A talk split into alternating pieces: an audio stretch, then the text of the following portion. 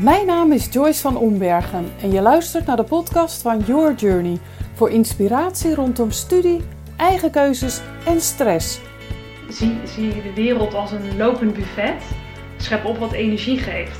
En soms heb je gewoon mensen die je ja, geen energie meer geven. In deze aflevering zit ik in mijn kantoor in Malaga op de bank met Nicole van Gool. Nicole is zelfstandig ondernemer en runt haar business volledig online. Ze is naar eigen zeggen onvoorwaardelijk positief en volgt naast haar hart zoveel mogelijk de wind. En ja, meestal zeg je volg je hart, maar jullie volgen de wind. We volgen de wind, ja. Ja, nou, en wind mag ook wel een symbool zijn voor je hart. Sinds een paar jaar heeft ze namelijk het kitesurfen ontdekt. Ze is het voorbeeld van iemand die haar dromen niet alleen najaagt, maar ze ook echt leeft.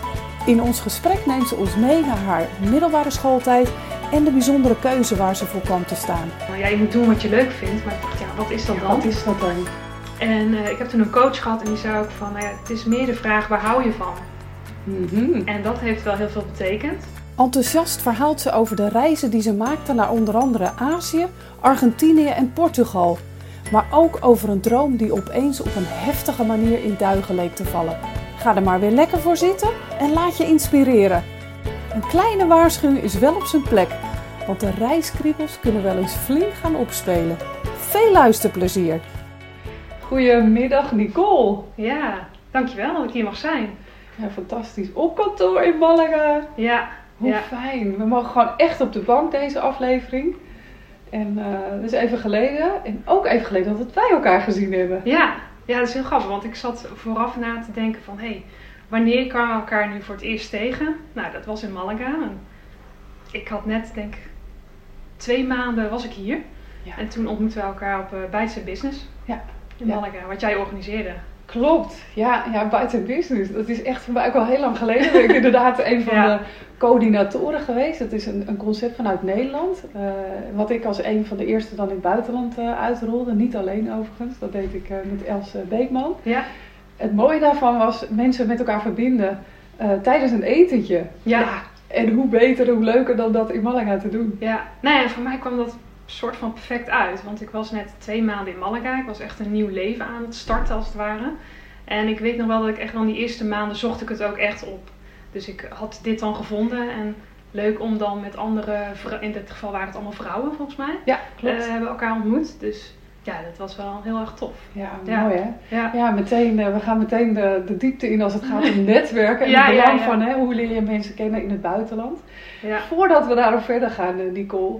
eh, ik heb jij natuurlijk uitgenodigd omdat ik vind dat jij een waanzinnig inspirerend verhaal hebt voor jongeren. Ik heb echt uitgekeken naar dit interview, naar dit gesprek. Ja. En ik hoorde gelukkig net van jou dat je er ook naar uitkeek om die lessen te gaan delen. ja. Want er is best wel wat gebeurd voordat jij in Malaga landde. En Ja. ja, ja die keuze gemaakt hebt. Dus kun je ons eh, daarin meenemen? Wie Ja. is Nicole van Gool? Ja, dat is een hele leuke vraag. en nou ja, allereerst om nog te zeggen, toen ik dus op de fiets zat hier naartoe, toen dacht ik ook na van, ik heb er ook echt zin in om mijn verhaal te delen. En dat heeft er meer mee te maken, nou, ik vertelde het net al hier vooraf, eigenlijk sinds 2013 ben ik gaan ondernemen. Ehm, maar daarvoor af, eh, daar is heel veel gebeurd, zeg maar, eigenlijk vanaf mijn middelbare schooltijd. Toen ben ik student geworden en wat voor keuzes ik daar allemaal gemaakt heb. En eigenlijk alles wat ik vanaf 2013 in mijn ondernemerschap heb gedaan of heb geleerd of ervaringen, die heb ik allemaal gedeeld. Want online deel ik hartstikke veel. Ja, Eh, maar eigenlijk dat stukje ervoor heb ik nog nooit eerder publiekelijk gedeeld. En wauw. dat vind ik wel heel erg leuk dat dat nu mag. Ja, En ik hoop ook dat de luisteraars eh, ja, hun inspiratie eruit halen.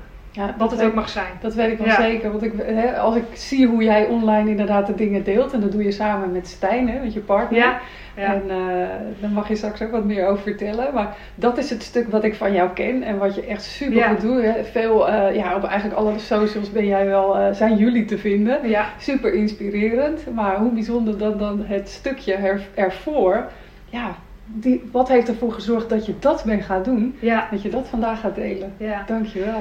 Ja, en dan wie ben ik? Dat vind ik wel een hele leuke vraag. Want als ik echt terugdenk aan de schooltijd, dat is dan natuurlijk pas altijd later, want nu ben je in zo'n fase dat je heel erg gaat reflecteren. Althans, daar ben ik altijd heel erg mee bezig. Maar Maar toen op die leeftijd van, en dan heb ik het even over ja, toen ik scholier was. Hè, dus 14, 15, 16, 17, 18. Uh, ik weet niet of dat dan ook de, de luisteraars Ja, zijn. de luisteraars zitten zo tussen de 16 en 24, waarbij ook stiekem een aantal oudere jongeren enthousiast meeluisteren. Ja, nou ja, ik was dus nooit heel erg bezig met wie ben ik, maar wat kan ik worden. En als ik terugkijk naar eh, wat er ja, toen op school werd gedaan, deed je een beroepentest. Dus er kwam natuurlijk eh, een lijst van beroepen kwam, kwam eruit. En ik dacht, oké, nou ja, dit kan ik dus worden. Ja. Eh, maar ik had er nooit echt een feeling mee van wat, ja, er stond zelfs bij, ja, wat stond erbij? Eh, architect stond erbij. Eh, maar heel bijzonder, er stond architect tot comedian stond erbij. Serieus, dat stond in de uitslag van Ja. jouw beroep. Ja. Geweldig. Dus, ehm, nou goed, dus ik weet nog heel goed tijdens mijn, want ik heb gymnasium gedaan. En sowieso toen het einde van het schooljaar naderde, zeg maar, ik ben blijven zitten in eh, vijf VWO of vijf gymnasium. En eigenlijk heel stiekem, toen ik in die vijfde bleef zitten, vond ik dat heel fijn. Want dan had Ja. ik nog een jaar meer de tijd om na te denken over wat ik dan wilde worden. Want voor mij was dat altijd van, ja weet ik veel. Ja. Ja, ik vind zoveel dingen leuk. En dus toen op een gegeven moment had ik dat jaartje extra tijd en dacht ik, fijn. Tuurlijk is het niet leuk als je blijft zitten en je ziet natuurlijk al je vriendinnen en vrienden Mhm. die, die, ja, die, die gaan zeg maar eh, afstuderen in hun eh, laatste jaar. Eh, maar ik zag het ook wel weer als iets positiefs. En toen ik eenmaal 6 VWO had gehaald, was natuurlijk de vraag van wat ga ik doen? Ga ik Ja. universiteit doen of HBO? En universiteit was natuurlijk heel, een heel logisch vervolg. Omdat ja, je hebt eenmaal VWO of gymnasium gedaan, dus ga je universiteit doen. ja, zegt de wereld om je heen. Ja. Mhm. Ehm, maar wat ik ontdekte door, nou ja, door natuurlijk naar al langs, al- langs allerlei scholen te gaan, is dat de eh, universiteit niet bij mij paste. Dus daarin was al wel van, hé, hey, Nicole die houdt dus niet van alleen maar studeren, leren, leren, leren. Nee, ik wilde juist ook heel graag met mijn handen bezig zijn. Dus daarin ontdekte ik zelf van, hé, hey, het is een combinatie van, nou ja, met En- mijn handen bezig zijn. Ja, dus de, de praktijk ook. Hoe ontdekte je dat? Want jij zei, ik ontdekte eigenlijk, hè, eh, de universiteit past niet bij mij. Als, als luisteraars nu denken, ja, hoe heeft ze dat dan ontdekt? Want Ja. hoe ontdek je op een universiteit of in de aanloop daarna dat dat niet jouw keuze is of dat dat niet bij jou past? Ja, ik denk toch door mee te kijken met, met studies en te zien van hé, hey, hoe is dan jouw dag opgebouwd? Wat, wat ga je dan doen? Zit je alleen zeg maar in die collegezalen en heb je heel veel ja, nou ja, huiswerk, zo heet het dan niet meer, maar heb je dan studiewerk zeg maar als je van thuis komt? Ik weet niet, ik had heel erg gevoel, ik was dus op een gegeven moment ook heel veel aan het kijken bij verpleegkunde, ook tandheelkunde, eh, mondzorgkunde, waarin je dus heel erg met mensen bezig bent. Want dat vond ik ook wel eh, mooi. Maar ook tegelijkertijd dus ja, praktisch. Ja, Ja, dus toen de keuze, oké, geen universiteit. Ben je toen gaan richten op HBO, dus Ja. hè, de studies die je net noemt. ja. Hoe Ja. heb je dat aangepakt? Ook mee gaan kijken of open dagen ja heel veel open dagen. Ja. dus mam, als je luistert, die, die is overal mee naartoe gereden. En eh, ja, en ik weet nog wel, ik ben ook echt wel gaan kijken naar universitaire studies als bewegingswetenschappen. Dus ik was al wel richting het gezondheidsstukje. Dat had natuurlijk te maken met het profiel wat ik toen had gekozen. Want dat was natuur en gezondheid. Ehm, maar toch, mijn gevoel ging meer naar HBO. Ja. Ja, ja en dan, eh, dan is de omgeving natuurlijk van, Mhm. oh, Oh. Nicole, waarom ga je HBO doen? Je hebt VWO gedaan. Ja. Is het dan niet logisch dat je universiteit gaat doen? Ja. Ja, ja, dan hoor ik je zeggen logisch en vlak daarvoor hoor ik jou zeggen gevoel. Hoe Ja. verhoudt dat zich Ja. tot elkaar, ja, ja, Nicole? precies. Ja, ja. Zit hij daar? Eh, oh, Als dan? in ja. eh, eh, logisch, hè? Dat, moet ik even toelichten. ja. De omgeving vindt het logisch dat dat de vervolgstap Ja. is. Maar logisch kan heel verstandelijk klinken, hè? vanuit je hoofd beslissen. ja, En ik hoor je zeggen, ik had het gevoel dat het niet ja. bij me paste. Hoe Ja. verhoudt dat zich bij jou? De, de- zeg maar, nou ja, het denken over dingen of op je gevoel afgaan. Nou ja, als je het dan hebt over wie ben ik, toen, toen was het heel erg hoofd. En nu ben ik veel meer gevoel. Dus je wordt natuurlijk vanuit je, eh, ja, vanuit het school, word je natuurlijk heel erg geleerd om meer te denken. Ja. Dus en dat, daar ligt wel heel erg de kracht. En daarom vind ik het ook zo mooi dat jij zo mooi bezig bent met your journey. Omdat het gewoon veel meer Dat zegt mijn gevoel dan, hè? Ja, dat het en meer over klopt, gevoel gaat. Dat klopt. Ja, ja. Ja. ja, Ja. ik draai het inderdaad om van oké, kijk eerst eens hoe het bij jou zit. En dat kan ook vanuit je hoofd komen, Ja, maar wel in, in, de, in de relatie ook met je hart. Ja, Dus als dat klopt, ja, dan, dan is het goed. Het kan een ingeving vanuit je hoofd zijn, maar alleen hoofd, ja. ja, daar geloof ik niet in. En eh, luisteraars, eh, jongeren die eh, mij wat langer kennen, die weten, ik zeg altijd, hou je bullshit detector aan. Want wat voor mij de waarheid is, hoeft het zeker niet bij jou te zijn. Nee, zeker niet. En het Nee. kan ook steeds veranderen. Dus hè, bij jou was het eerst hoofd en ben je meer naar je gevoel gaan luisteren. Ja, Wat, hoe heb je dat aangepakt? Want ja, je geeft al aan, ja, de omgeving. Ja, Ja. die zegt dan toch zonde. Eigenlijk zonde, of niet? Logisch vonden ze het? ja, maar ze vonden het tegelijkertijd ook zonde, inderdaad. Ehm, ja, met ook het idee van, ja, maar waarom ben je dan VWO gaan doen als je dan toch al weet dat je HBO gaat Hmm. doen? Nou, dat was dus niet het geval, want ik wist het niet. Ehm, maar dat is denk ik wel heel mooi, dat mijn ouders hebben gewoon altijd erachter gestaan wat mijn keuze ook zou zijn. Eh, prima, als jij HBO wil doen, ga jij HBO doen. Dus ehm, ja, dat ben ik dus eh, gaan doen. Ja. Ja. En wel- welke studie heb je uiteindelijk eh, Uiteindelijk gekozen? ben ik dus, ehm, nou ja, dat is ook nog wel een grappig verhaal. Ik zal het kort houden, maar eh, op een gegeven moment had ik echt mijn keuze gemaakt. Oké, ik ga voor ehm, mondzorgkunde. En dan word je dus opgeleid tot mondhygiëniste. En ik, eh, dat is een lotingsstudie was dat destijds, ik denk nog steeds. En ik had me ingelood voor, even kijken hoor, Nijmegen. Maar ik was daar uitgeloot. En toen was mijn tweede keuze gevallen op verpleegkunde, maar dan in Utrecht. Aha. En dat had te maken met dat twee vriendinnen ook naar Utrecht gingen. Waarvan één vriendin ook eh, HBO verpleegkunde ging doen. Dus ik had als twee, dan gaan we samen verpleegkunde doen in Utrecht. Ja.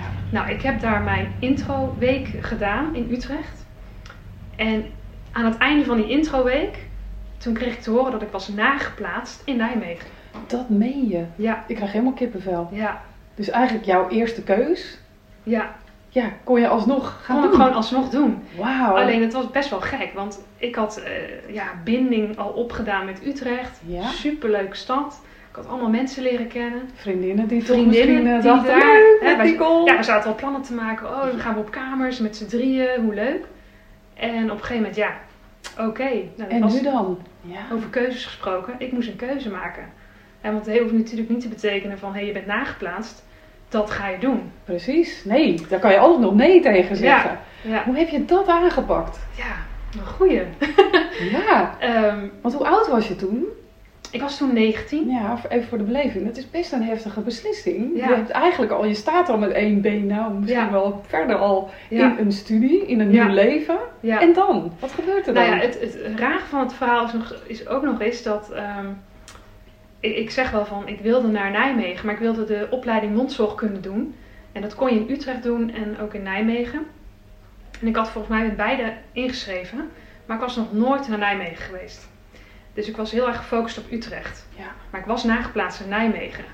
Dus eh, ik dacht eens van, ja, ik weet het niet. Ik moet, ik moet naar die opleiding toe.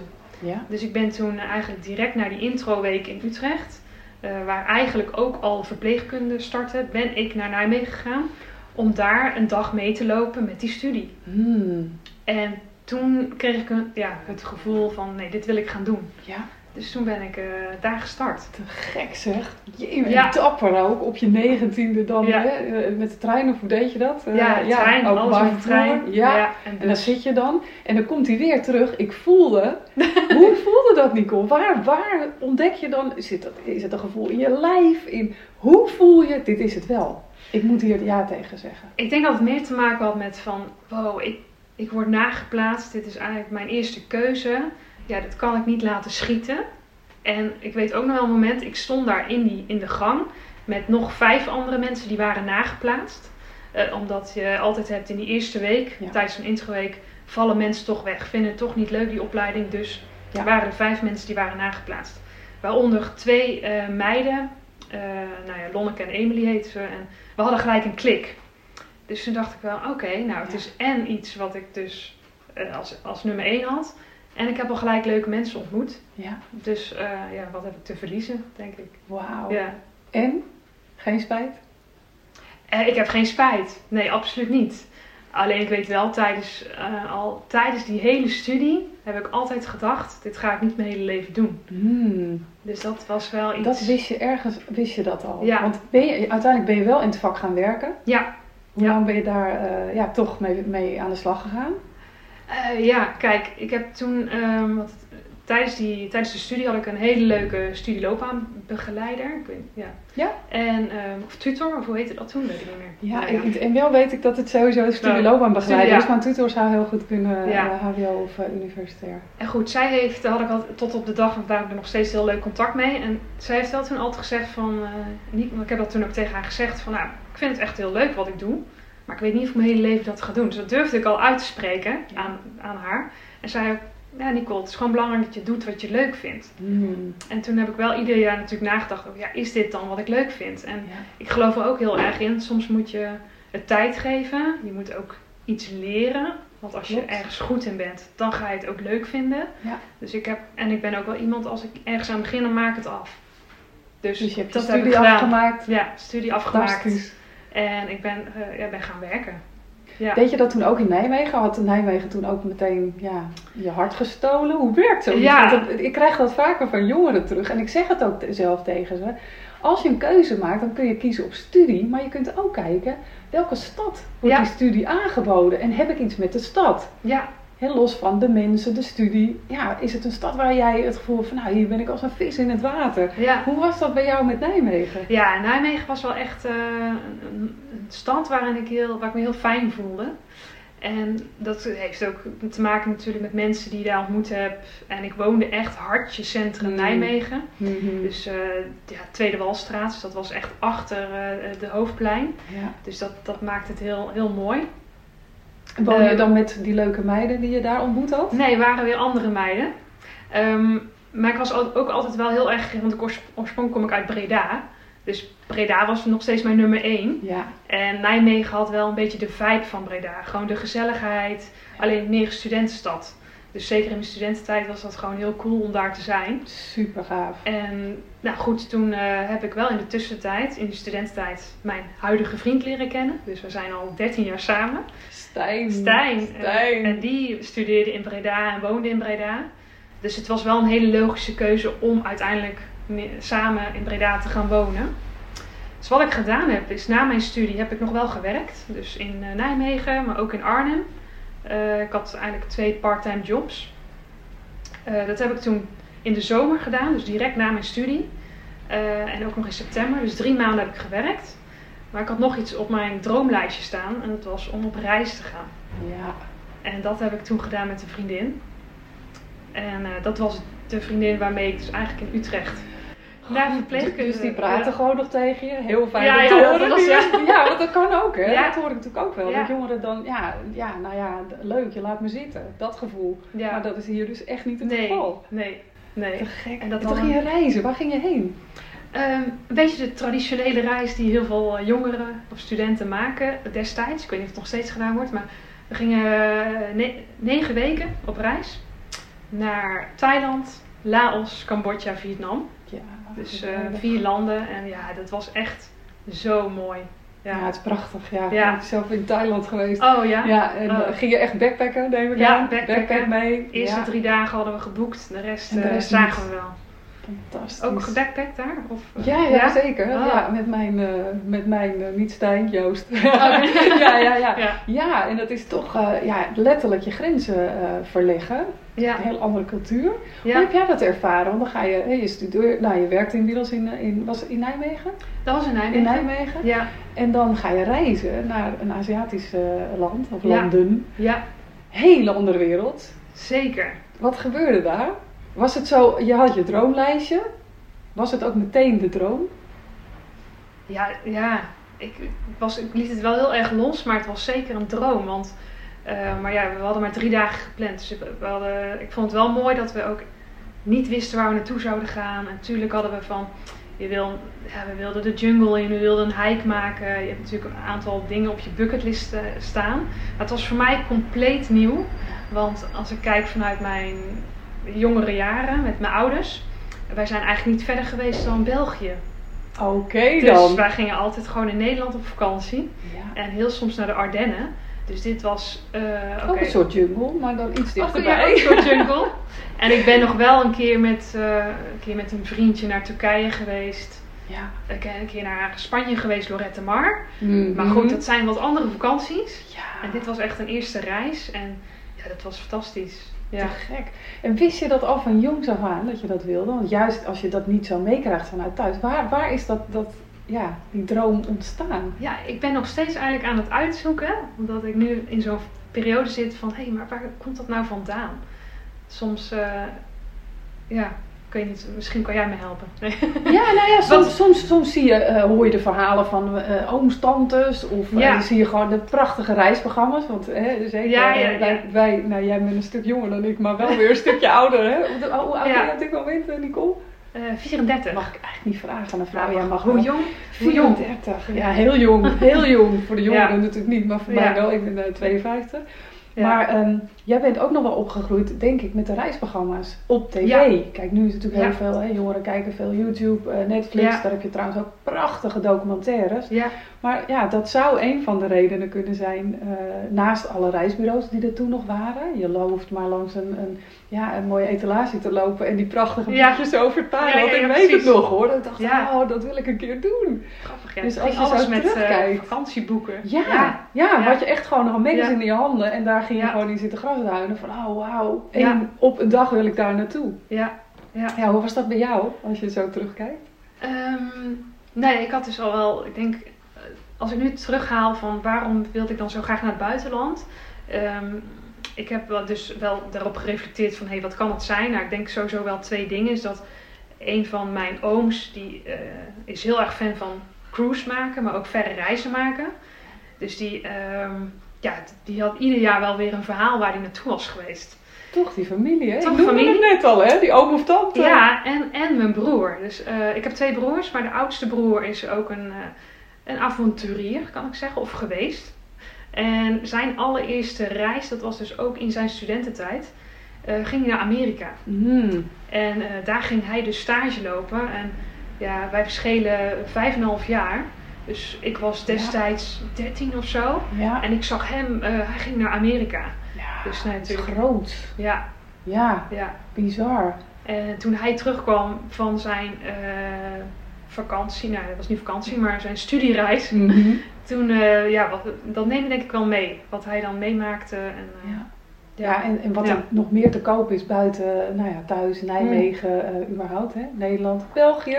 Ja. Er is zoveel meer. ja, Ja, en wat, wat me ook opvalt, Nicole, is dat je eigenlijk toen al wist van we boeken maar drie dagen en de rest laten we los. ja, Dat is best heel spannend. ja, Ja, ik leef ook al, jij inmiddels ook al jaren zo. Ja. Maar ja, ja, heel veel jongeren denken dan, hoe dan? Want dan kom ik dus in een land wat ik niet ken. Het eten is anders. Eh, mag ik überhaupt wel alles eten, drinken? En dan moet ik dus ook nog gaan bepalen waar ik ga slapen. en hoe ik daar kom. ja.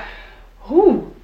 Kijk, hoe, waar ik- haalde jij dat, dat? Ten eerste, hoe kwam je daar? Hoe wist je al dat je dat zo wilde doen? En ten tweede, hoe hield je het vertrouwen dat het ook goed zou komen? Ja, nou, ik denk het eerste is toch het, het woord avontuur. Eh, gewoon niet weten waar je terecht komt. Dat, dat maakt het spannend. Weet je, als die negen weken helemaal waren uitgestippeld, Ja. dan weet ik niet of ik er wel zoveel zin in had gehad. En door het dus niet te weten, ja, iedere dag was gewoon weer een avontuur op zich. En ik denk dat dat wel echt eh, ja, ook de hele, ja, de hele reis heeft gemaakt. En voordat je daaraan begint, weet je dat niet. Maar als je dan daarop terugblikt, denk je: wow, wat was dat? En hoe, hoe zijn we daar dan weer terecht gekomen? Ja. Maar gewoon, ja, ook op een gegeven moment, ik weet nog heel goed dat wij ook op acht uur s'avonds liepen wij nog met die backpacks. En weet je, het is echt niet, eh backpacken is echt niet zo droomachtig Nee. zoals er wordt beschreven. Het is hard werken ook. Het is echt het is hard geen werken. vakantie, het is reizen. Daar zit een wezenlijk verschil tussen. Ja, ja. en ook dat je inderdaad om ja, acht uur s'avonds, uh, we hadden al vijf hostels gehad en er was geen plek.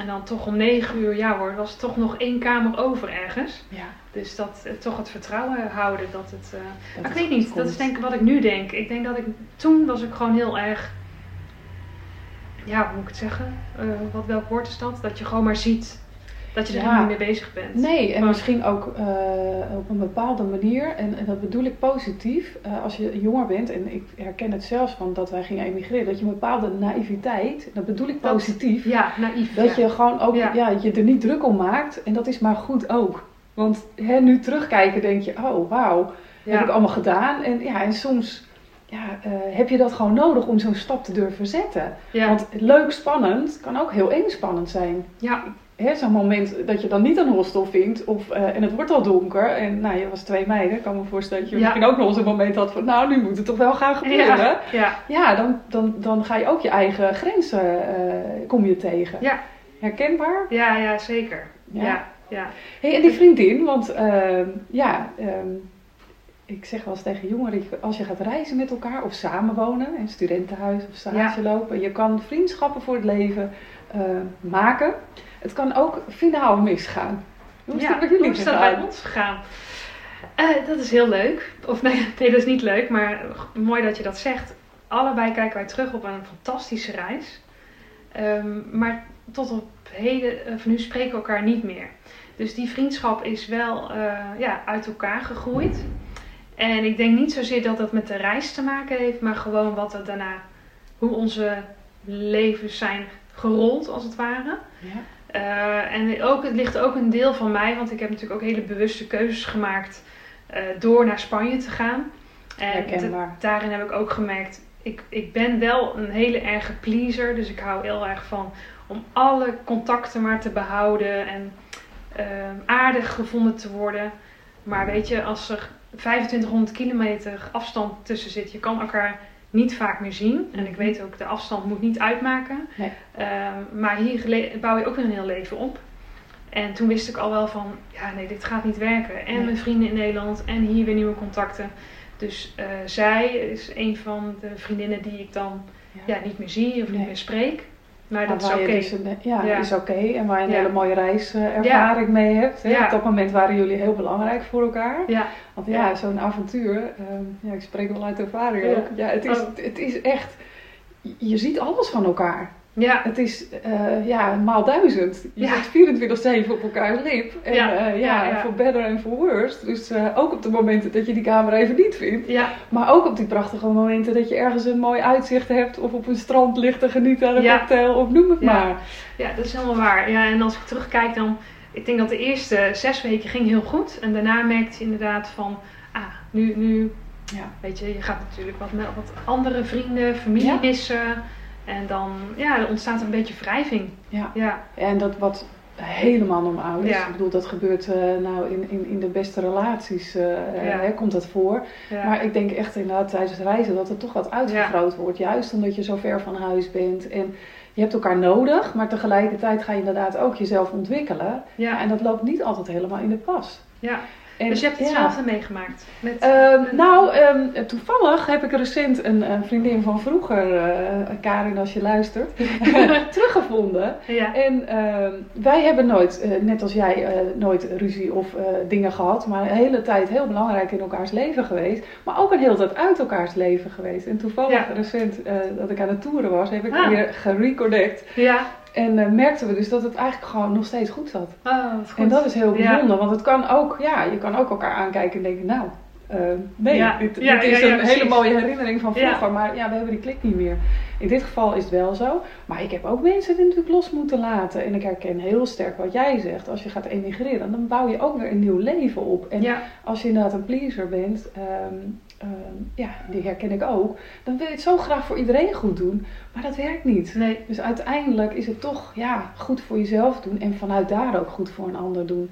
Ja, en dan zal je soms ook contacten even of op een laag pitje of ja, misschien zelfs moeten beëindigen. Ja, En ja, dat, dat, En dat- gesprekken met jongeren ja. heb ik ook. Want ze zeggen, ja, maar ja, weet je, dat kan ik toch niet maken, want dan, dan, ja, dan vindt ze me niet aardig. Of als ik dan niet op dat WhatsAppje reageer, dan, ja, wat denkt diegene dan wel Ja, niet? En dan ja, zeg ik, ja, dat snap ik dat je dat nu denkt, maar hoe ouder je wordt, je moet ook wel. Want ja, uiteindelijk heb je maar zoveel tijd in een week. En eh, ik denk dat het met name gaat om oprechte aandacht voor elkaar. ja, En dat kan dan ook één keer per jaar zijn. ja, Hoe kijk jij daarnaar? Nu zo, want Ja. je bent ook alweer vijf jaar hier echt ja. ja. fulltime. Nou, je reist nog steeds, komen Ja, ja, straks op. weet, ja, ja. Ja, Ehm, ja, nee, heel belangrijk om met de juiste mensen te omringen. En juist betekent niet dat, eh, dat je iemand dan niet mag. Maar die heb je dan even in die periode minder nodig. En ehm, ik moest ook denken aan een, aan een uitspraak. Dat is van, ehm, zie, zie de wereld als een lopend buffet. Schep op wat energie geeft. Mooi. En soms heb je gewoon mensen die je ja, geen energie meer geven. Of Klopt. dat ontdek je ook gedurende de reis Ja. natuurlijk. En ja, dan moet je daar afscheid van nemen. En afscheid nemen kan inderdaad betekenen door even geen contact meer op te nemen. Ja. ja, ja, en, en, dat is, tijdelijk inderdaad. en dat is soms Ja. wel moeilijk, want Mhm. inderdaad, eh, je gaat dan denken, hé, wat denkt die andere ervan? En, en, maar, soms, maar het zit allemaal weer in je hoofd. Want vaak is die andere daar helemaal niet van bewust.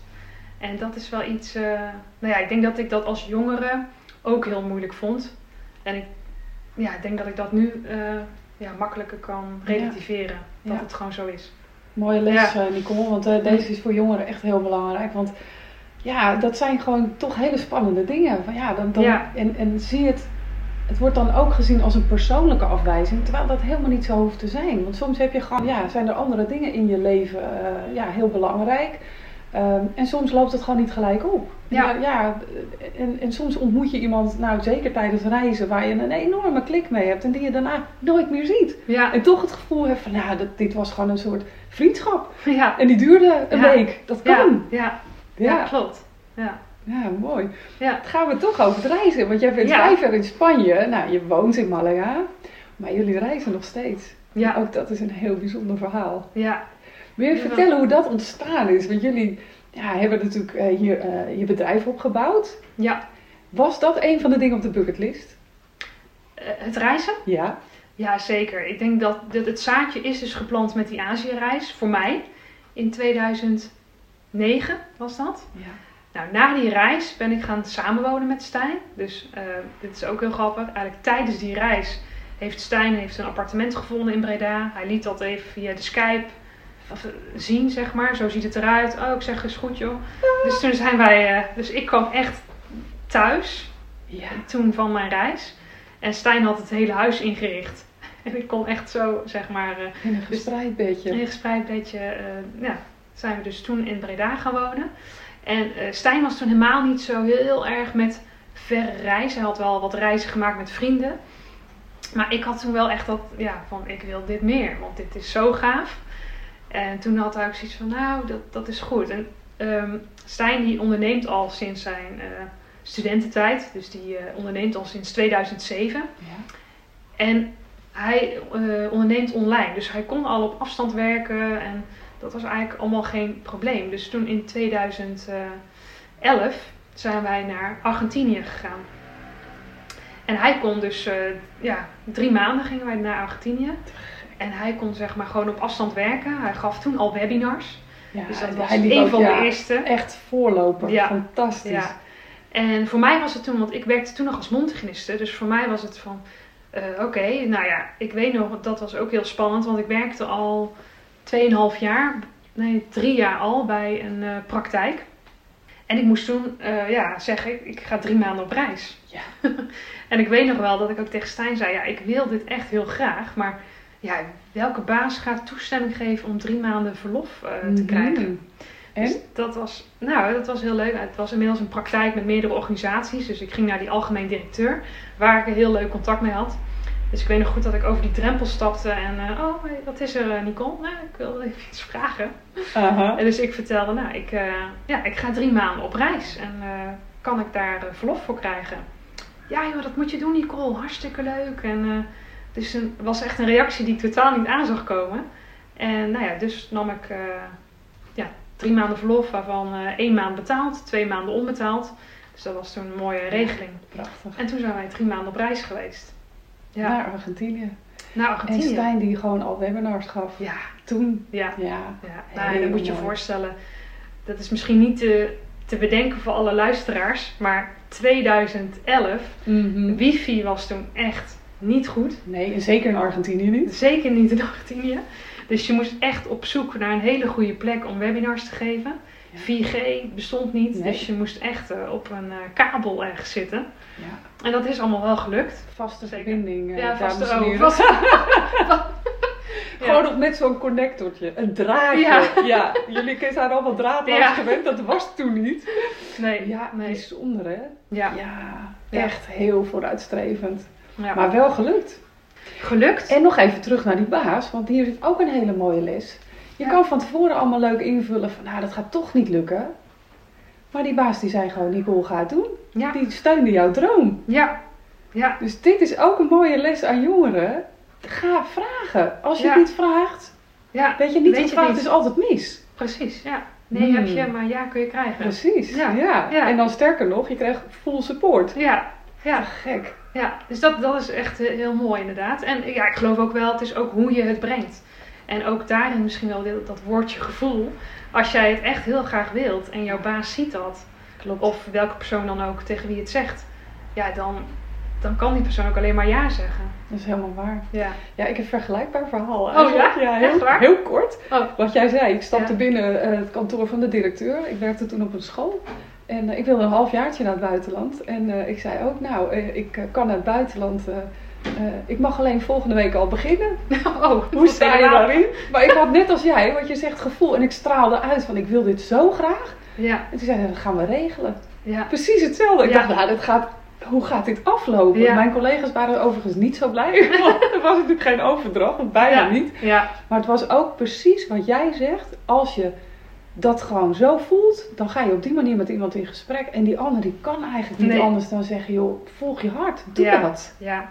Ja, en bij hem was het ook zo sterk. Hij zei ook, oh Nicole, als ik jouw leeftijd had, dan had ik ook, dat had ik ook willen doen. Dus ja, ergens stiekem had hij ook zoiets van, Ja, ik kan hier geen nee tegen zeggen, want ik had het heel graag willen doen. mooi. Ja.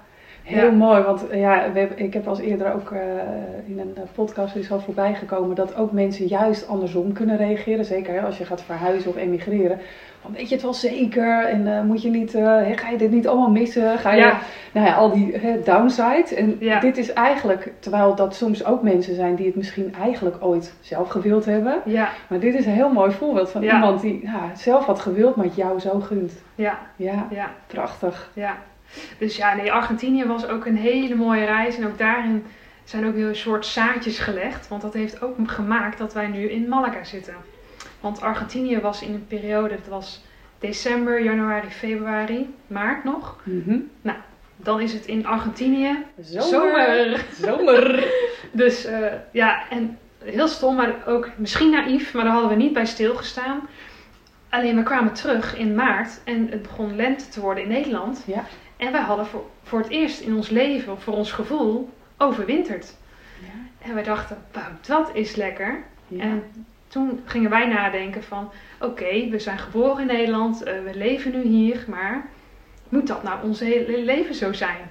Dus toen gingen wij meer nadenken. En Buenos Aires is echt een fantastische stad. Dus Ja. eh, zou ik zeker aanraden om een keer naartoe te gaan. Zeker En weten. Ik Argent- was er in de winter trouwens. Oh, Eh, ja? Heel koud. Leuk. Dus ga zeker in de, of tenminste in de Argentijnse winter, dus in de Nederlandse zomer. Ja, Dus doe het wel op de Nicole manier. Die is beter.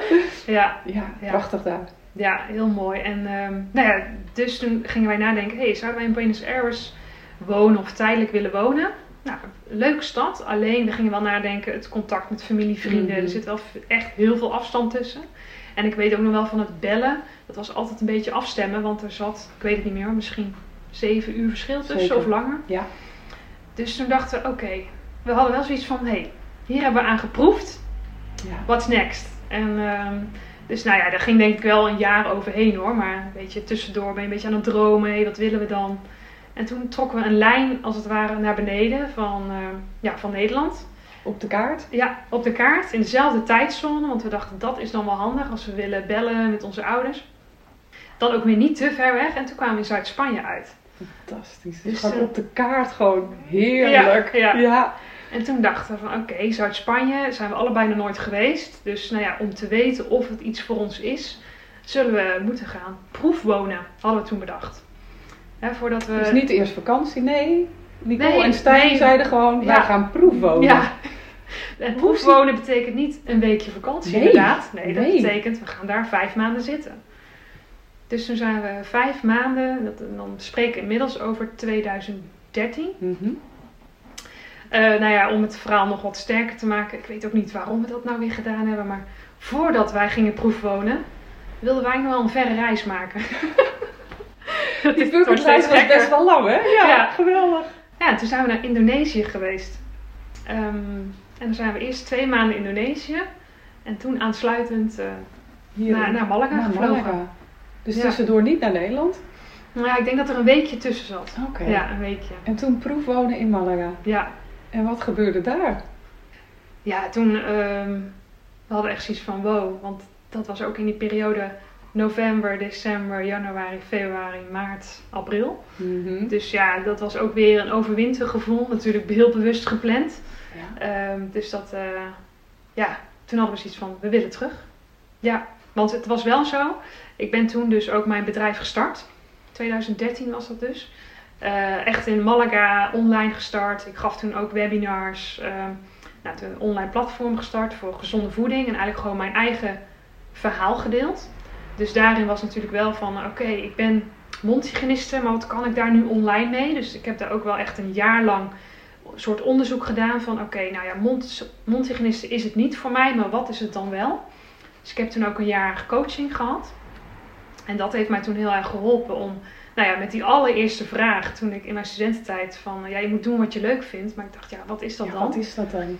En eh, ik heb toen een coach gehad en die zei ook van, nou ja, het is meer de vraag, waar hou je van? Mhm. En dat heeft wel heel veel betekend. En om dan nog helemaal terug te gaan naar het begin van de podcast, was natuurlijk, hé, hey, wie is Nicole? En eigenlijk pas toen, in 2013, heb ik echt Nicole leren kennen. Ja. En eh, ja, wat betekent dat dan? Echt meer gekeken van, wat zijn nou echt je, wat is jouw kracht? Ehm, wie ben ik? Ook de, Mhm. ja, wat zijn je kernwaardes? Ik weet niet of de scholieren hier al mee bezig zijn. Nou, Maar- dus, eh, meer en meer. En toevallig heb ik er net voordat wij in gesprek gingen een, eh, een live over gedaan eh, Oh. op Instagram. Inderdaad, wat zijn je kwaliteiten? Waar Ja. word je gelukkig van? Je competenties, je talenten. Hè? Ja. Talent is weer wat anders dan een kwaliteit. Ja, Ja, en je kernwaarden inderdaad. Wat is voor jou echt belangrijk? ja, Mooi. Dus Ja. die heb je ontdekt in dat coachingstraject. ja, Ja, daar is coaching fantastisch voor. Ja, ja. En en voor mij was dat helemaal nieuw. Want ik was toen eigenlijk dus al vijf, zes jaar aan het werk.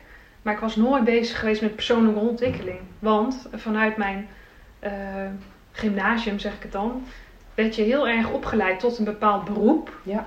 Eh, je gaat je beroep uitoefenen. Daarin nou ja, word je natuurlijk beter. Maar je wordt niet zozeer geleerd van wat is dan, ja, wie ben jij? En wat, Precies. en, dat, en toen ging er zo'n wereld voor me open dat ik dacht, hé, hey, maar dit is zo leuk. Dus eigenlijk die, eh, nou ja, waar Your Journey ook voor staat, denk ik. Wat is jouw innerlijke reis, weet je wel? Dat, Klopt. Ja, Ja. en de, je reis inderdaad, je innerlijke reis. En hoe vertaal je die naar buiten? Ja. En, en je blijft op reis. En Ja. hoe, hoe jong of hoe oud je ook bent, je kunt elke keer weer een nieuwe keuze maken. ja, En dat hoor ik jou ook doen. ja, Of vertellen dat je dat gedaan hebt. En dat is zo inspirerend. Want ja, zoveel jongeren denken, ja, maar als ik nu kies voor een studie, dan zit ik daar de rest van mijn leven aan vast. Nou, dat is niet zo. Nee. Dat is echt gewoon niet Nee. waar. Daar ben je zelf bij. Dat vraagt wel dat je de, hè, het lef hebt of de moed hebt om nou, bijvoorbeeld inderdaad eh, met een coach eh, aan de slag te gaan. En dat Ja. is toch ook eh, behoorlijk in de spiegel kijken. zeker. En ja, niet altijd alleen maar leuk vinden wat je ziet. Tenminste, Nou, dat ging, je met, dat ging niet alleen met lachen hoor. niet? Dat Mhm. ging ook met heel veel tranen. Omdat het gewoon heel veel confronterend is.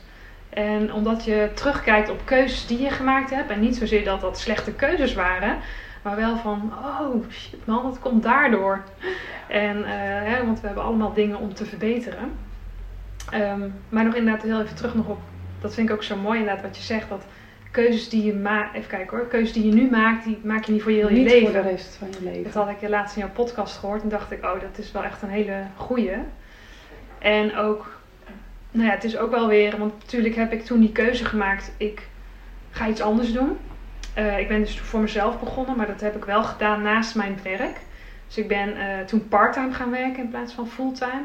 Ik heb toen een bedrijf daarnaast opgezet.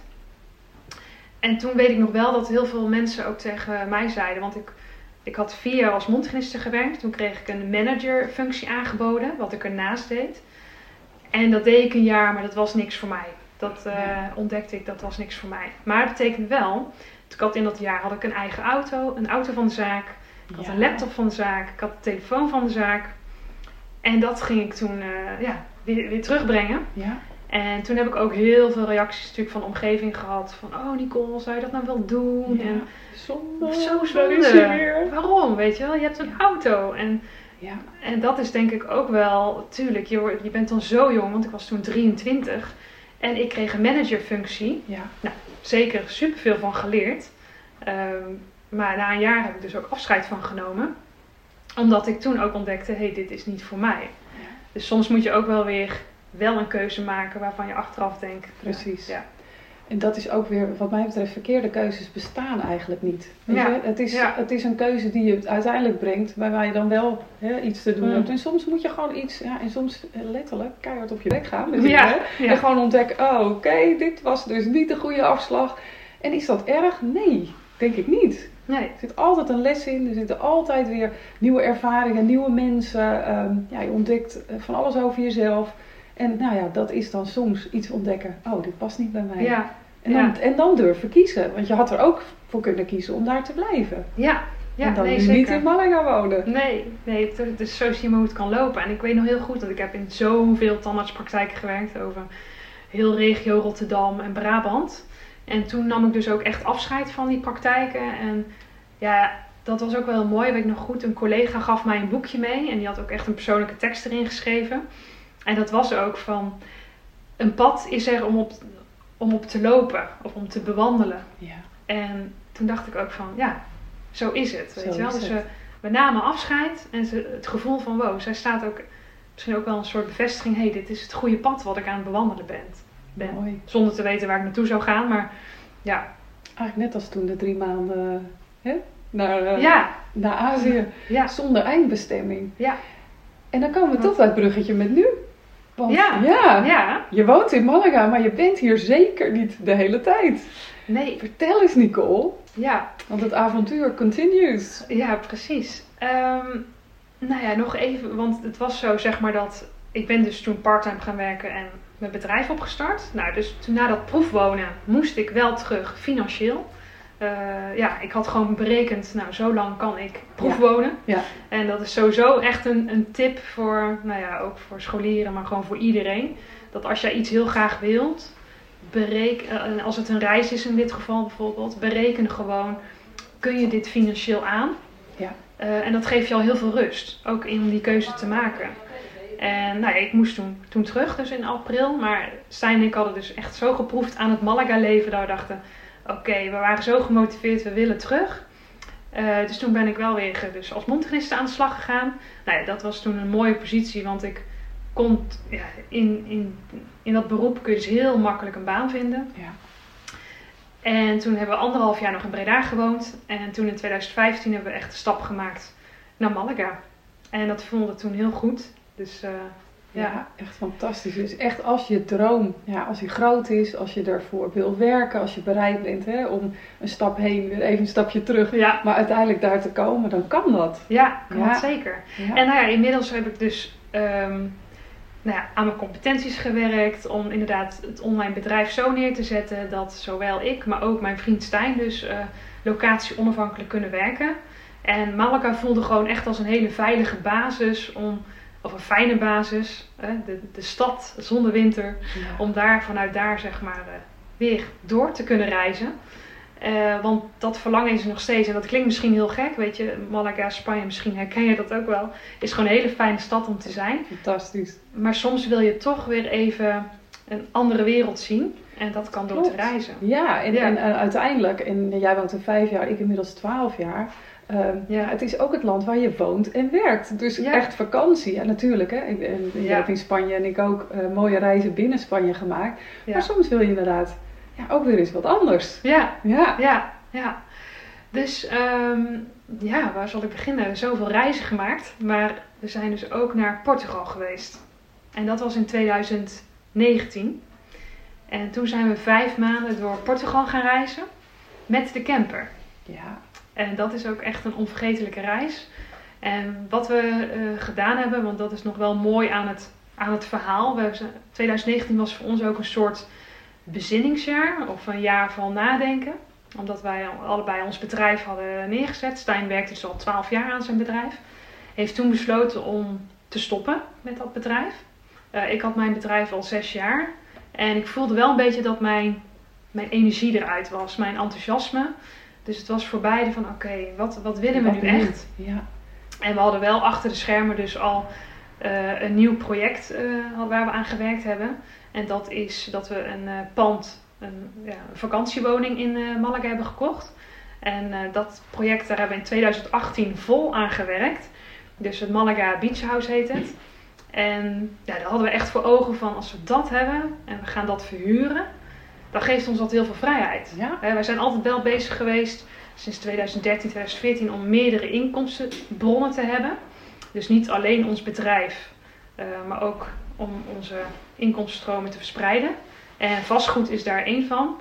Dus toen hebben wij die vakantiewoning gehad. En ja, eind 2018 was die dus helemaal klaar. Echt een hele renovatie gehad van drie maanden. Ziet er prachtig uit. En toen was het spannend, want het was december en we, we moesten alles nog op Airbnb zetten, op Booking, foto's, Ja. alles erop gezet.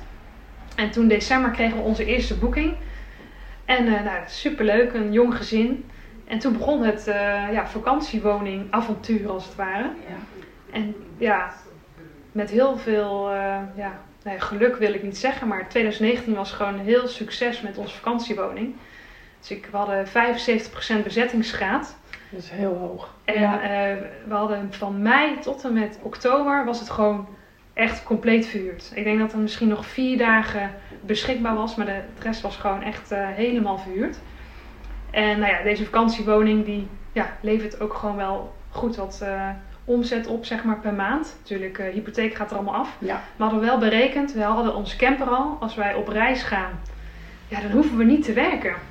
Dat is cool. Want ja, want Ja. ik kan me voorstellen dat er nu ook iemand luistert en denkt, oké, dan koop je een huis. En dan, oké, ja, waar woon je zelf dan? Maar Ja. daar is de camper. Ja, ja dus Ja. We, hadden, we hadden bedacht, nou dan gaan we gewoon vijf maanden reizen in die camper. En dat is gewoon ons dak boven ons hoofd.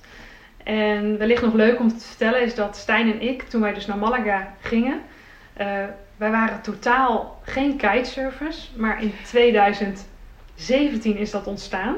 Dus we zijn nu drie jaar fanatieke kitesurfers. En die reis die stond dus ook in het teken van eh, de wind volgen. Dus wij noemden die reis ook Follow the Wind. En wij gingen letterlijk eh, ja, van zuid naar noord volgden we de wind. En ook, Dus waar je maar kon kitesurfen, dus waar de wind was, daar waren Daar wij. Stijn.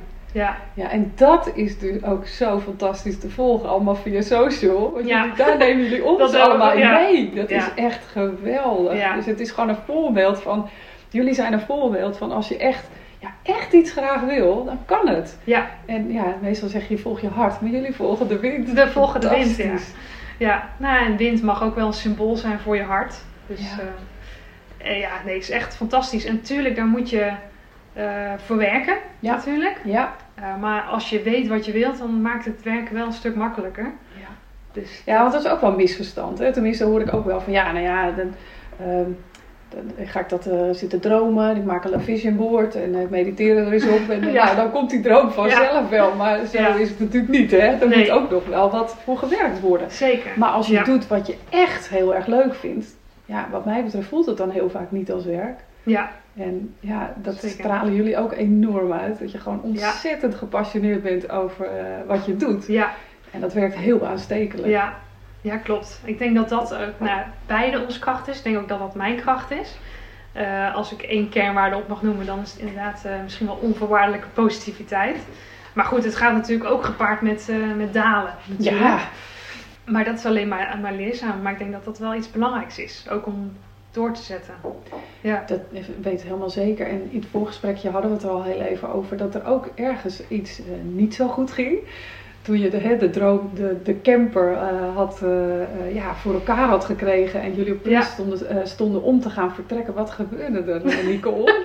wil, je delen? oh, dit is natuurlijk een heel sappig verhaal voor, voor jongeren. Ehm, Maar er zit een hele mooie les in, denk ik. Wil je hem delen? Ja, ik wil hem zeker delen. Ik ben even benieuwd welke les daarin zit, maar zeker. In, nou ja, goed, 2016 hadden Stijn en ik echt wel voor ogen. We hadden nog nooit eigenlijk met een camper rondgereisd. Maar een camper staat wel echt voor ons voor vrijheid. En als één kernwaarde voor ons is vrijheid, staat echt op nummer één. Dus we dachten, ja, vet, weet je wel. Een camper en eh, je zag het ook steeds meer. Dat willen wij. Ja. Dus we hebben toen eh, een camper gekocht.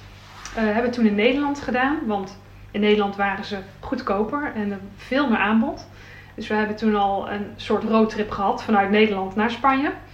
En we hadden ja, de camper één maand. En toen zijn wij met vrienden, gingen wij naar een barbecueplek. Want dat was ook iets eh, in de buurt bij ons. Een barbecueplek waar we ook altijd vaak campers zagen staan. En nou ja, daar kon je dus met z'n allen lekker barbecuen. Dus we hadden onze beste vrienden uitgenodigd. En nou ja, het was echt maar vier kilometer er naartoe. Maar goed, je moet je voorstellen, het was de allereerste keer dat wij een camper reden. Dus helemaal niet gewend met de grootte van dat ding. Ehm, ja, weet je, je denkt gewoon, je kan overal rijden waar je maar wilt. Onder welk viaduct dan ook. En op een gegeven moment, nou ja, wij zaten in die camper en we moesten links afslaan.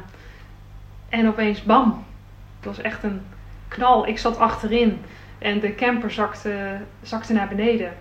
Eh, Stijn die reed voor met, eh, met een goede vriend van ons en navigeerde. En ja, ik dacht, hé, hey, we hebben een klapband. En op een gegeven moment, ik zag Stijn schrikken en zei, allemaal eruit. Dus wij moesten allemaal die camper uit. En toen keek ik achterom. En toen hadden we dus de camper tegen een viaduct aangereden. Dus die koof van de camper, die was helemaal ingedeukt. En gelukkig zijn we er allemaal goed vanaf gekomen en kunnen we dit navertellen. Precies. Uh, maar echt, Stijn had mij ook nog nooit zo gezien. En ik denk, uh, mijn beste vriendin, uh, Saskia, Ja.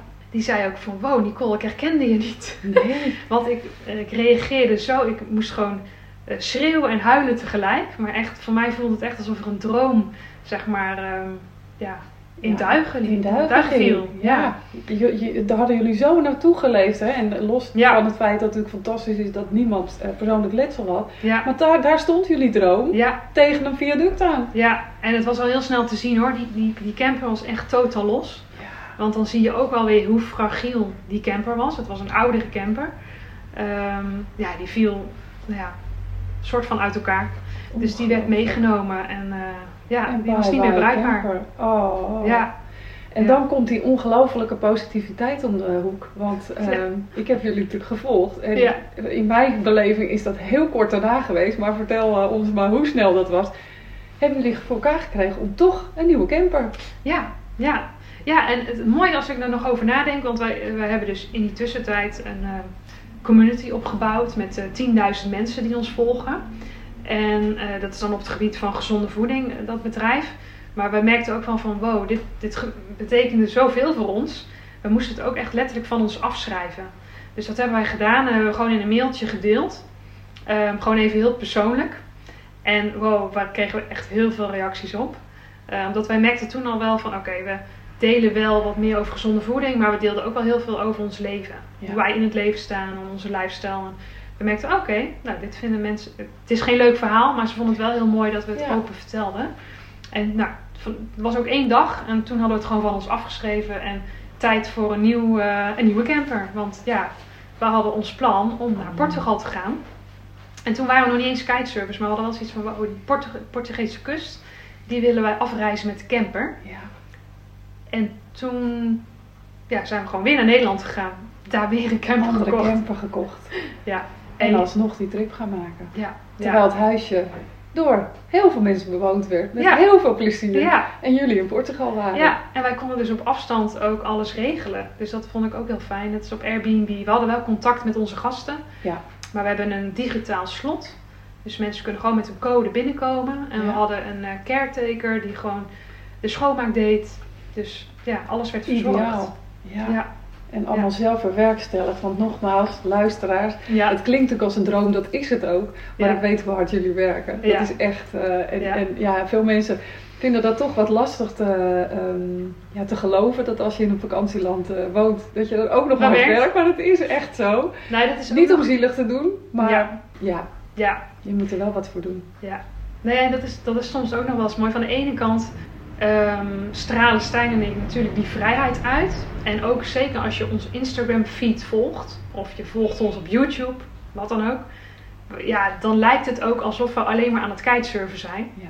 En we genieten natuurlijk van het leven. Maar van de ene kant willen we dat ook uitstralen. En willen we ook weer niet te veel laten zien dat we aan het werk zijn. En dat klinkt misschien een beetje gek. Van de ene kant zou je dat moeten laten zien omdat het onderdeel is van je leven. Eh, maar we hebben zo'n gedreven missie om natuurlijk ook mensen te laten zien dat je gewoon... Wat er mogelijk is. Ja. Ja, ja. Ja. en, en, en dezelfde fo- foto of video achter de laptop, daar wordt geen volger blij van, toch? Ik bedoel, Ja. en jullie delen ook Ja. eerlijk als er dingen tegen Ja. zitten. Ja. Dus ik denk dat dat juist, eh, en, en juist dat er nu ook zo'n behoefte is aan dit soort verhalen. Want het Ja. kan. Het Ja. kan. Ja, zeker. Mooi. Ja. Echt fantastisch. Jeetje, Nicole. ja, er zijn toch even wat reizen en, en keuzes voorbij gekomen. Ja, absoluut. Ja. En ook zo'n, dan moet ik nog heel even denken aan, dus die Portugalreis. Weet je, we waren natuurlijk heel erg vrij. En ik weet niet of dat, dat te maken heeft met hoe wij zijn, nou ja, ondernemers, ondernemend. Dan de eerste paar weken, dan ja, laat je het los, geniet je ervan. Alleen het voelde ook wel heel gek om niks te doen. En tussen haakjes niks doen betekent voor ons niet eh, met onze luie reet eh, op het strand liggen, want dat doen wij niet. Uh, maar we waren natuurlijk wel heel erg bezig met kitesurfen. Als het staat de wind, gaan we kitesurfen. Of we waren met dingen lekker ontdekken of lezen. Um, maar we merkten na een paar weken van opeens stonden er allerlei ideeën en is er een nieuw bedrijf of beweging ontstaan. En dat is Follow Your Wind. Heel toepasselijk, ja. prachtig. Ja. Nou, Ja. Dat, wat er natuurlijk ontstond. Ja. Mooi. Ja. En wat doe je binnen het bedrijf? Ja, het is dus, uh, nou, de, eigenlijk heeft Follow Your Wind ook een soort geschiedenis al een beetje van. Follow Your Wind is gewoon, eerst hadden we heel erg, het is een lifestyle brand. En we koppelden dat ook heel erg aan kleding. Dus uh, we hadden zoiets van, oh ja, hoodies en uh, caps en shirtjes met de tekst Follow Your Wind. En Follow Your Wind is eigenlijk meer bedoeld om je te motiveren om je wind te volgen. Dus Ja. ja. dat past natuurlijk heel erg goed bij Your Journey, zeg maar. Zeker. Um, en je wind is natuurlijk heel, staat heel erg symbool van wat bij jou past en wat het ook mag zijn. Alleen het is natuurlijk heel moeilijk, en dat hebben wij ook gemerkt in de jaren, om dan erachter te komen wat is je wind en om daar gestimuleerd in te worden. Want je komt natuurlijk onderweg heel veel mensen tegen die zeggen, oh zou je dat nou wel doen? En oh... Ja, Uh, en dus blijf je dan inderdaad uh, je rug uh, rechten en toch voor die keuzes daar, Ja. ja. ervoor staan. Ja, dus we hadden zoiets van, ja, Follow Wind is een soort reminder voor jezelf om, ja, voor jouw kernwaarden te staan, om, of om je beste zelf te worden als het ware. En dus we hadden ook zoiets van, nou dat is het en dat gaan we doen met kleding. Want als jij iedere dag een hoodie aantrekt of een cap opzet en je ziet Follow Your Wind staan, dan voel je van, hé, hey, ik ga mijn wind volgen vandaag. reminder. Ja, Briljant. en nou ja, al snel begin dit jaar, we hebben toen onze merchandise zeg maar gelanceerd. En we hadden ook zoiets van, nou, dat, dat is heel tof. Alleen we misten een beetje van wat, met wat voor de stories, wat gaan we dan de wereld inbrengen. En zo is eigenlijk ontstaan dat we iedere week een live show doen op vrijdag. En we vinden het natuurlijk heel erg leuk om onze kitesurf verhalen te delen. En dat doen we ook onder de naam Follow Your Wind en dan de vlog. En zo hebben we eigenlijk dan ja, dat we op drie onderdelen zeg maar de Follow Your Wind movement uitstralen. Dus dat, Dat is eigenlijk- heel inspirerend. Dus, en, Ja. en vooral ook die fysieke reminder, daar kan ik heel Ja. veel mee. Dat je inderdaad Mm. gewoon voor de kast staat en denkt, Ja, die hoodie trek ik vandaag aan. Ja. En het is de hele dag ook bij je. Dus Ja. hè, als je er al even uitschiet en denkt, nou ik weet het niet hoor. Dan hoef je maar even gewoon naar je, hè, je kleding te kijken en denken, nee, ik ga er wel voor. ja, Mooi. ja. ja. Dus en dat doe je nog steeds met Stijn samen? Of hebben jullie inmi- inmiddels ook eh, partners waar je mee samenwerkt? Eh, tot op heden doen we dit samen. Ja, en we hebben het wel zo gedaan met de merchandise dat alles is uitbesteed. Dus ehm, we hebben wel, zeg maar, want wij hebben ontdekt dat wij zijn heel goed in het enthousiasmeren. Ja. Wij zijn als het ware meer de presentator van Follow Your Wind. ja. Ehm, dus we hebben heel erg gekeken van oké, we kunnen wel werken met een fabriek en dat we de levering, dat we daar iemand voor hebben. Maar we werken nu gewoon met printing on demand. Ja. Dus met een bedrijf die alles voor je doet. Dus ehm, de, de bedrukking, de levering en de klantenservice. Geweldig. Dus dat, En blijf ook ja. bij waar je goed in bent. Hè? Want je Ja. benoemt hem al. En ik denk dat dat ook een hele mooie les is. Ehm, je hoeft niet alles zelf te, willen, te kunnen doen. En een hoop eh, beginnende ondernemers, en in het begin is het ook wel logisch dat je alles echt, hè, van, van nou ja, het presenteren in jullie geval tot Ja. eh, de boekhouding, alles wat ertussen zit, de marketing, eh, Ja. de, het graphic design, de, alles, Ja. social media. Maar als je op een gegeven moment daar keuzes in, eh, in eh, durft te maken, dan ja, kun je zelf ook eh, je, ja, je richten op waar jij het allerbeste in bent. Ja, en vaak ook het leukste vindt. En dan Ja. komt hij weer, mag je doen wat je leuk vindt. ja, ja, ja, precies. Ja, dus het is wel tijdens die Follow Your Wind uh, project, noem ik het dan even, bedrijf. We hebben natuurlijk iemand ingeschakeld om het logo te doen. Ja. Hè, om daar de designs voor te maken. Ehm, kijk, de marketing, dat, dat zijn wij zelf, zeg maar. Dus dat Ja. is het, het kanaal.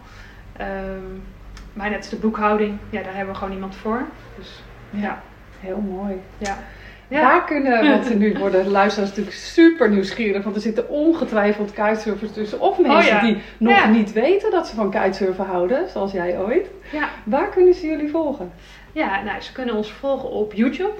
eh, onder de naam Nicole en Stijn. Dus we doen het gewoon vanuit onze namen. Eh, misschien als je op zoekt op Follow Your Wind kun je het ook vinden. Eh, ook op eh, Instagram zijn we te vinden. Ook Nicole Stijn. Nicole en Stijn. Nicole Stijn aan elkaar. Ja, Nicole Stijn aan elkaar. Ehm, ja, nou ja, en onze website is followyourwind.com. Ik geloof wel dat we veel kitesurfers aantrekken, maar het is niet een voorwaarde. Dus zeg maar, het, we noemen het een beetje, het zijn de ondernemende avonturiers. Eh, omdat het natuurlijk, voor ons staat wind wel symbool, zeg maar, voor, voor vrijheid. Het kitesurfen staat symbool voor vrijheid. Eh, maar Your Wind is gewoon meer bedoeld voor, ja, ja, misschien wel mensen die zich herkennen in dit verhaal. Ja, in een levensstijl denk ik echt Ja. wel. Wat, je, Ja. wat jij zei, eh, volg je hart, volg, Ja. volg jouw wind. Ja, Dus wat is dan jouw wind? ja. Erg leuk. Ja, Erg ja. leuk. ik heb nu trouwens ook een trui aan. Ja, prachtig. Want er staat ja, eh, mission? Mission possible. Mission Possible. Ja, mooi. Ja. Ja, Alles is possible, hè? ja. Ja. Prachtig, Ja. Nicole. Dank je wel voor jouw verhaal. Zijn er nog dingen eh, die ik je had moeten vragen of waarvan je zegt, nou, je hebt echt ontzettend veel mooie dingen gedeeld. Dus ja nee, ik vond het een heel leuk gesprek. En ik hoop dat ehm, de luisteraars wat dingen eruit hebben kunnen halen. ongetwijfeld, ongetwijfeld. Het is een, Ja. eh, een heel stoer verhaal, vind ik. Ja, Ja, Nou, ik, ja, ik moet zeggen, ik vind het heel erg leuk dat ik het heb mogen delen.